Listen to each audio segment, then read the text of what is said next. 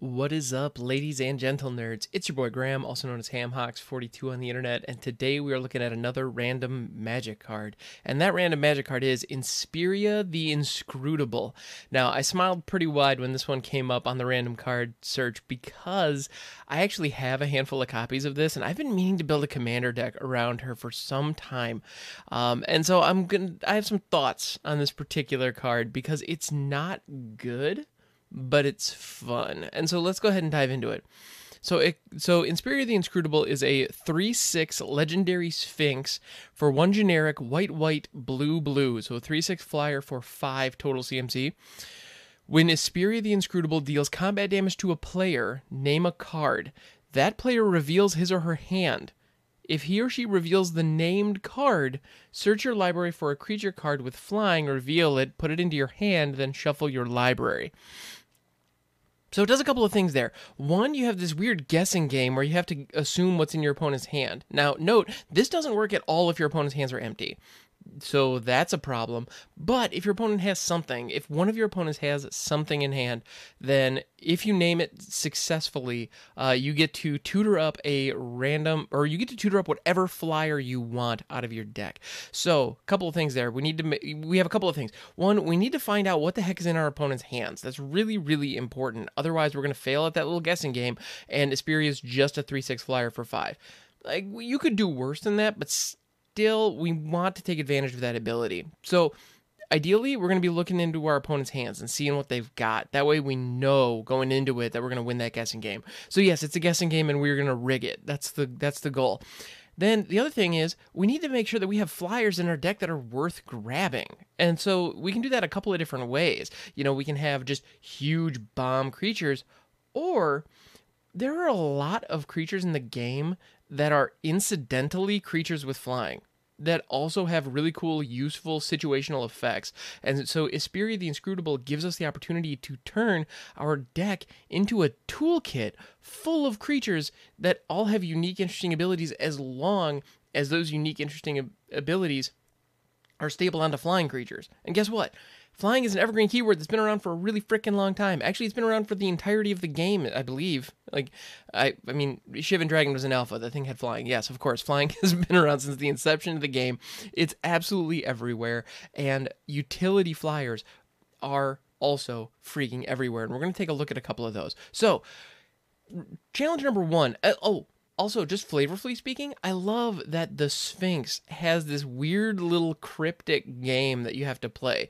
Given the Sphinx in Egyptian mythology as kind of this creature that um, would challenge adventurers and challenge explorers with riddles, I like that theme. And you see that across Sphinxes in Magic, actually. There are a lot of different Sphinxes that have weird little guessing games or weird little. Um, challenges that they put your opponents into to see whether or not you get the effect or whether or not the effect is valuable. Like there's one where uh, it creates like a little Fact or Fiction where your opponent has to like set cards into two piles and you get to, or no, you set cards into two piles and your opponent has to pick one and you get one in your hand, one into your graveyard or something like that. Like those types of little challenges between players, those little mind games are very common when you're dealing with sphinxes. And I like that. Flavorfully, I think it, it does a lot.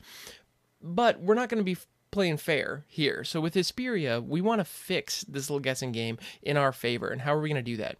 Well, there are cards like Telepathy, where your opponents play with their hands revealed. It's an enchantment for one blue. And also, I want to point out this card is worth like maybe a quarter. Like it's not worth much. It's an uncommon that's been reprinted in a handful of core sets because on its face, it doesn't do anything.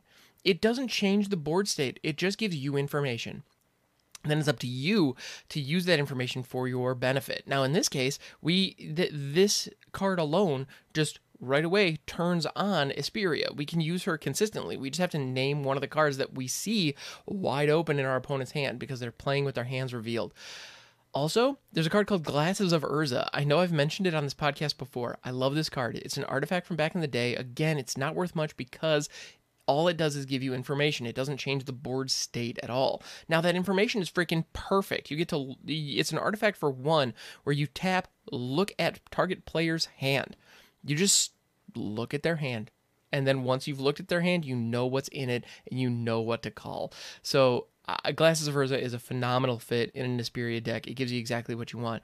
Now, note how I how I mentioned there are utility flyers that do all kinds of unique, interesting things that can be valuable when you're dealing with Isperia? Well, one of those interesting flyers is actually a card called Wandering Eye.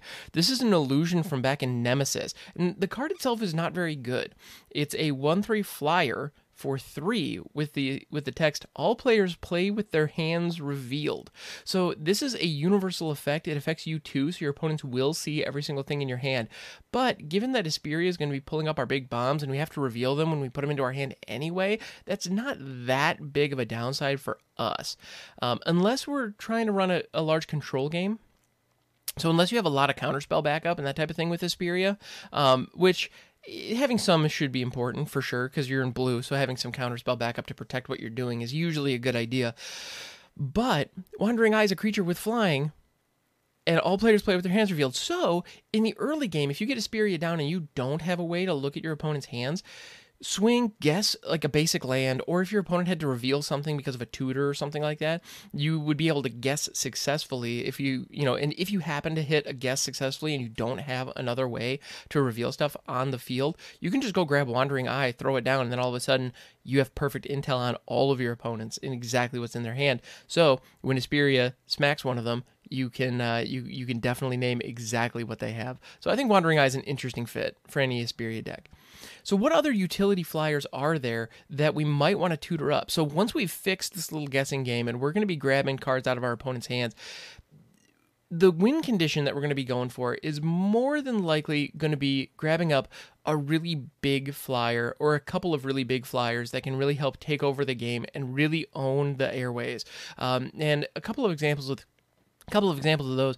Akroma Angel of Wrath, originally printed in Legions, it's been reprinted a number of times this card has a special place in my heart. It is very powerful. It is just the original huge flying beatstick, at least if, from my perspective, because this card had just recently been printed when I first started playing the game, and it was the biggest, baddest monster that we had ever seen.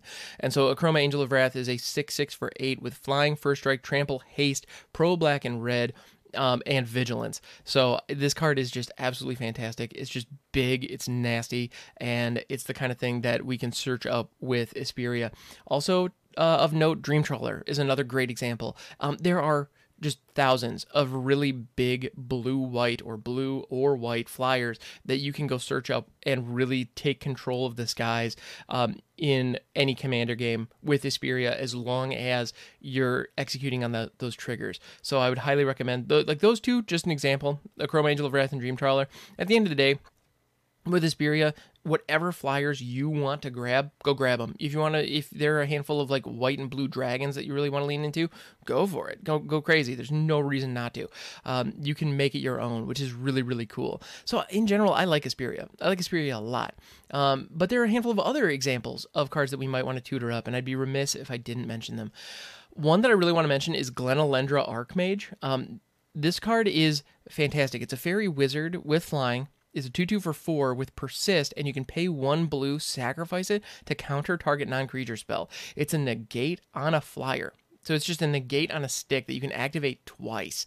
That's fantastic. This card is incredibly powerful, and you can tutor it up and have it on board immediately, special thanks to Isperia. So if you play Isperia on turn 5 or turn 4 if you're ramping, and then Glen Elendra Archmage can come out next turn, as long as you keep one blue mana up, you can just have it up and uh, that's a threat that you can put on your opponents consistently and i've been in a couple of commander pods where this thing has hit the table and it's rough like playing around this is really hard because most removal is non-creature spell now that said there is some removal that's not um, there's some removal that's actually on flying creatures, and I'd be remiss if I didn't mention those. One ex- such example is Dungeon Geist. Now, Dungeon Geist doesn't get rid of the Glen Elendra Archmage, unfortunately, but it does get rid of your opponent's biggest threats. So when Dungeon Geist enters the battlefield, you tap target creature an opponent controls. That creature doesn't untap during its controller's untap step for as long as you control Dungeon Geists. So it just locks down. It's a capture sphere that is on a flying body, and that's awesome. So that's something that again you can tutor up if your opponent has a big big nasty threat that is going to beat you down in combat. Dungeon Geist can shut it down completely. Also, there are cards like Wispmare. When it comes into play, destroy target enchantment. and it has an evoke cost. Well, with Isperia's ability, you are pulling creatures into your hand. So if you have evoke creatures like Wispmare or everybody's favorite draw spell, Muldrifter, you get them into your hand with the tutors and then you can basically cast them like spells.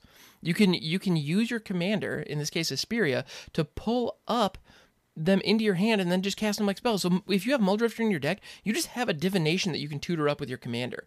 That's just really good. Uh, that's just good value. It's great value, in fact. And if you have other synergies, I mean, it's a flying creature too. So if nothing else, you can also play it out if you have the mana for it. So it's just good value. This is just there's so much cool value that you can get with Isperia the Inscrutable and the number of flying creatures that are out there in this game. And so, like I said, I smiled really wide when this came up into the random card because I've had some thoughts on this and I've wanted to build this deck for a while. I just haven't sat down and done it. Um, also, I, I, happen to have a wandering eye in my collection, which is one of the only reasons that I actually, that's the only reason that was on my radar is I happened to pick it up somewhere along the way. And uh, I just thought it was fun. Yeah, so Inspir- the Inscrutable is an interesting card. This is also uh, this was originally printed from Dissension, which was one of the it was in the original Ravnica block. I believe it was number three, the third one in there.